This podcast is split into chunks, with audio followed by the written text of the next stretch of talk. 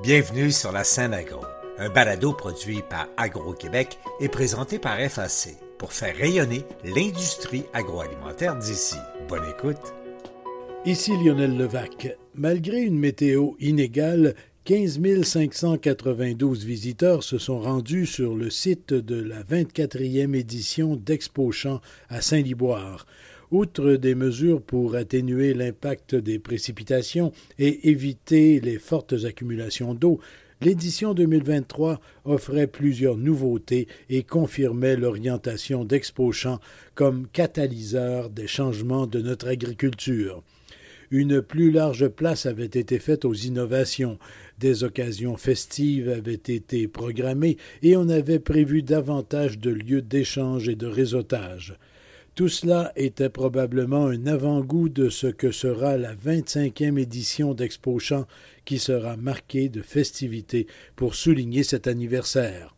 Je me suis rendu à Expo Champ, je vous parle de cette édition 2023 et de celle qui se prépare pour 2024. Voici mon reportage. Les organisateurs sont doublement contents. Les effets de la pluie qui tombait par moments ont été limités les mesures planifiées ont été efficaces. Par ailleurs, la formule en mouvance d'Expo Champ plaît et confirme que les choix d'orientation ont été les bons. J'en ai discuté avec le grand chef d'orchestre de l'événement. David Messier, directeur général de la Société d'agriculture de Saint-Hyacinthe. On pourrait dire directeur général d'Expo Champ aussi. Aussi, ça fait partie des fonctions. Et nous sommes justement à Expo Champ. 24e édition. C'est une édition qui est euh, marquée par 65 nouveaux exposants qui sont parmi nous cette année. Je suis très content de cette statistique-là parce que ça démontre la pertinence et la valeur euh, de l'événement. Puis aussi avec l'achalandage euh, important dès l'ouverture, ça prouvait aussi que les gens avaient hâte de retrouver puis de se représenter à ce rendez-vous annuel. C'est devenu une tradition, là. Expo Champ, fin août, entre deux saisons, les grosses récoltes euh, s'en viennent. C'est le moment idéal. C'est le moment idéal, puis c'est un moment chargé pour nous parce qu'on a quand même l'expo agricole et aussi le suprême laitier qu'on organise. Donc, Expo Champ, je dirais, c'est le troisième de trois événements majeurs presque en un mois pour notre organisation. Mais effectivement, pour le milieu aussi, c'est un moment qui est propice. Puis cette année, ben, c'est une nouveauté aussi qu'on a amené. Le billet il est valide pour les trois journées de l'événement. Quelqu'un qui se procure un billet à 25 peut assister avec le même billet aux trois jours. Donc, c'est possible de bien planifier le déplacement puis de maximiser la visite. On avait senti à la 23e édition l'an passé que vous amorciez un virage. Un virage qui incluait davantage d'informations, de transfert de connaissances, de technologies, de présentations euh, diverses. Et, ça se confirme cette année. Vous êtes encore dans cette voie-là de devenir un lieu, un moment d'échange d'informations. Ce virage-là, vous le poursuivez. Là. On le poursuit parce qu'on est bien, je dirais, connecté aussi au milieu. On échange euh, tout au long de l'année avec des agriculteurs, des agricultrices, mais aussi avec les entreprises agricoles, les entrepreneurs pour être vraiment sensibles aux enjeux puis aux défis que vivent autant ceux qui sont dans leur production que les entreprises qui ont des solutions aussi euh, pour faire face à ces enjeux-là. Il faut dire aussi que notre conseil d'administration, le comité organisateur, c'est des producteurs et des productrices agricoles. Donc, en quelque sorte, ils sont très bien au parfum de ce qu'on doit présenter comme événement pour être en mesure de faire justement le lien entre des agriculteurs agricultrices qui ont des projets, qui veulent améliorer peut-être la productivité à la ferme, qui veulent justement avoir peut-être des initiatives un peu plus reliées à l'environnement, au bien-être animal, améliorer la technologie aussi. Mais après ça, de l'autre côté, pour ceux qui ont ces projets-là, ben, on a ensuite un site qui est rempli d'entreprises prêtes à les rencontrer, ces gens-là, puis à leur offrir leurs solutions. Et il y a, c'est nouveau de cette année, le Jardin de l'innovation. Jardin de l'innovation Soleno, c'est effectivement une nouveauté. Encore là, toujours dans un esprit de toujours se renouveler puis de rester en avant de la parade. On voulait offrir dans un même espace des entreprises qui sont regroupées sous une thématique Donc, évidemment, c'est l'innovation. Puis cette innovation-là, elle se décline justement sur de l'énergie renouvelable. Sur il y a un côté environnemental aussi qui est relié à cette euh, zone d'innovation-là. Puis on avait le partenaire euh, idéal avec Soleno aussi pour bien ficeler euh, cet espace-là. Et c'est des nouveaux exposants aussi pour la plupart qui sont là. Donc, autant pour le visiteur que pour aussi l'exposant, pour nous, c'est quelque chose qu'on va mesurer à la fin de l'événement. On croit que c'est quelque chose qui est porteur pour les futures éditions. Une chose qui est certaine, c'est qu'il y a des mots qu'on entend de plus en plus et que je pense qu'ils vont rester dans le vocabulaire courant à Expo Champ développement durable, environnement, protection de l'environnement, biodiversité. On le voit là, et, euh, il y a beaucoup d'entreprises maintenant qui sont dans ces thématiques-là. Tout à fait. Elles le sont, ces entreprises-là, dans ces thématiques-là, parce que les visiteurs le demandent aussi. C'est des choses que les visiteurs recherchent, demandent. Alors, c'est important pour nous d'avoir les exposants pour répondre aussi à ces exigences-là de nos visiteurs. Et c'est ce qui amène de la nouveauté aussi au sein. Je disais qu'on en avait 65 de nouveaux. Il y en a qui sont justement là-dedans au niveau du développement durable. Et je pense que c'est quelque chose qu'on va voir encore là de plus en plus dans les prochains événements d'Expo Champ. Bien, justement, le prochain, ce sera la 25e édition d'Expo Champ. Prévoyez-vous quelque chose de particulier? Avez-vous déjà une idée de ce que pourrait être, toujours avec les orientations dont on vient de parler, mais est-ce qu'il y a des choses particulières qui se préparent pour le 25e? On y réfléchit déjà. Je vais pas trop m'avancer parce que c'est beaucoup au stade d'idées, mais euh, ça reste un anniversaire marquant, un 25e. Donc, on veut que le, déjà que l'événement cette année, bon, on a du réseautage festif avec un tailgate. Donc, il y a un aspect spectacle aussi qui se rajoute à ce côté festif. Donc, si on voit que ces tentatives-là fonctionnent bien, c'est quelque chose qu'on peut peut-être bonifier aussi pour la 25e édition.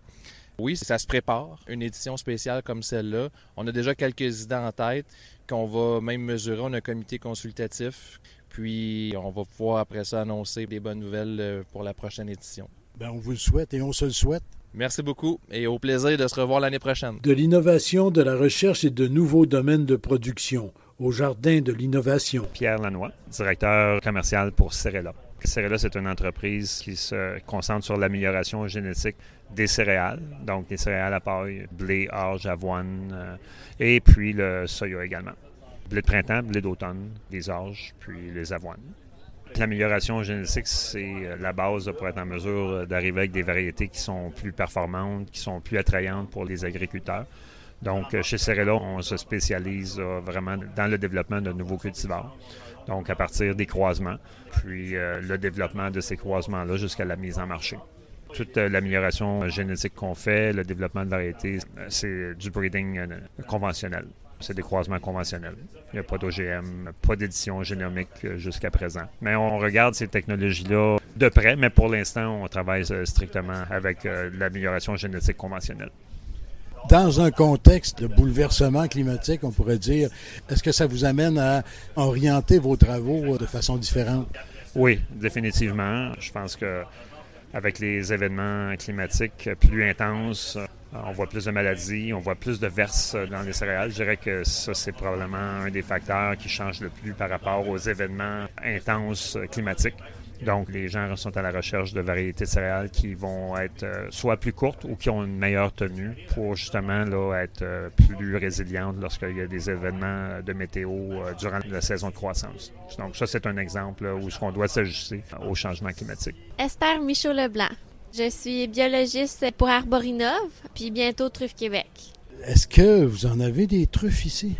Oui, on en a ici sous le verre. On a la truffe des Appalaches, la truffe fumée, puis on en a euh, d'autres dans le petit congèle là-bas. On commence à en produire au Québec, là. Oui, on en produit en champ. Je présume que vous souhaitez chez Truffe Québec que la production augmente et qu'on puisse véritablement développer une commercialisation. Oui, c'est certain. Je pense qu'à ce jour, on est à 55 producteurs euh, de truffes. Puis euh, on est en essor. C'est innovant, puis on commence à en entendre plus parler. Peu importe les équipements et les secteurs de production, le soutien financier est important. Fabienne Côté, je suis vice-présidente pour le département de l'agriculture et de l'agroalimentaire chez RBC. C'est vraiment un bel événement, c'est familial, il y a tellement de gens, on est tellement fiers d'être ici année après année. On est vraiment contents. C'est très important comme événement. Est-ce que les gens vous parlent beaucoup du contexte économique? C'est un peu difficile pour plusieurs, mais même si c'est pas difficile, c'est inquiétant. Il ne nous parle pas seulement du contexte économique. La température cet été, c'est un gros sujet. C'est difficile. Et on veut supporter notre clientèle. Bien sûr, on en parle avec eux. Et puis, euh, oui, oui, on est toujours en discussion euh, par rapport à ça. On veut supporter notre clientèle. C'est pas facile cette année. Vos intérêts sont ceux de vos clients, des agriculteurs comme tels? Oui, on veut les supporter. On est toujours prêt à discuter avec eux, trouver des solutions. Mais cette année, c'est particulièrement une grosse année. Oui. Des fois, c'est de l'incapacité d'aller chercher la récolte ou euh, euh, des fois, ça peut être aussi euh, la qualité sera pas là, les revenus. Donc, oui, c'est difficile. Ça dépend aussi où est-ce qu'on en est dans notre cycle. Une entreprise qui, ça fait des années, qui a les reins plus solides, c'est vraiment pas la même chose que quelqu'un qui a commencé à peine quelques années. Donc, tous ne sont pas affectés de la même façon. Aussi à la recherche d'aide, aussi du gouvernement, on sait qu'il y a un comité qui s'est qui s'est créé, mais il y a beaucoup d'incertitudes cette année. Mais soyons optimistes, euh, Expo Champ, c'est quand même aussi une occasion de socialiser, de rencontrer les gens, de fêter un peu aussi. Oui, puis en plus, c'est toujours la semaine de la rentrée scolaire. Il y a toujours un peu d'effervescence. On voit encore des enfants, on voit des étudiants. On est là, puis on aime ça parler avec tout le monde. C'est vraiment un bel événement. La formation est plus importante que jamais. L'Institut de technologie agroalimentaire du Québec est là. Isabelle Guerrier-Pi, je suis conseillère à la formation continue à l'ITAQ. On vient ici, nos étudiants participent, il y a des anneaux des enseignants aussi participent, toute la communauté de l'ITAC est impliquée là, dans l'Expo Champ. On a nos étudiants justement qui font des petites démonstrations ici de ce qu'ils font dans leur formation euh, au niveau de GTA, gestion de technologie agromécanique, qui ont fait avec un de leurs enseignants en automatisation. C'est ça, des circuits électroniques, des commandes, un bâtiment miniature. Et on est devant, euh, pas un aquarium, là? Non, c'est un racinarium. Expérimentation qu'ils ont fait pour voir l'enracinement des herbes dans différents types de sols. Ici, on peut voir, on a un sol euh, qui est utilisé dans les serres. Ici, on a un bon sol agricole. Puis aussi, on fait des expérimentations dans un mauvais sol. Le but était de voir à quel point il y a une compétition entre les racines. Et tout autour, des étudiants sont partis en mission. Ils recueillent de l'information. Savoir les actions des entreprises pour favoriser le développement végétal et la biodiversité dans les fermes. Vous êtes qui, vous autres? On est des étudiants de l'ITA de la Pocatière. Anthony Gagné, East Broughton. Edouard Ponquette de Pont-Rouge. Moi, c'est Justin Dufour de Charlevoix. Cette relève préoccupe particulièrement FAC. Charles Gauvin, directeur régional pour Financement agricole Canada pour la Montérégie et l'Estrie. C'est un peu comme la rentrée pour nous. C'est l'occasion de revoir nos clients en personne.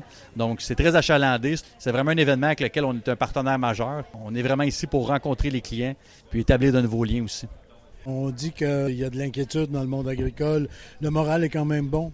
Les agriculteurs sont d'éternels optimistes, euh, M. Levac, mais euh, effectivement, il y a quelques perturbations actuellement à l'horizon. Les taux d'intérêt sont quand même dans la pensée des agriculteurs. On connaît que la hausse a été rapide. Ça fait réfléchir les gens, mais bon, on est toujours à l'attente de voir les résultats de la prochaine récolte. Puis euh, une bonne récolte relance l'agriculture toujours vers le futur. Donc, les agriculteurs sont, sont très résilients et d'éternels optimistes. Et chez Financement Agricole Canada, vous, je vais le dire comme ça, vous mettez maintenant un focus plus accentué vers la relève. Oui, absolument. C'est un créneau qu'on veut se rapprocher, qu'on veut continuer de bien servir. On a vraiment une stratégie ciblée pour la relève. Ça fonctionne bien euh, ici à Expochamp.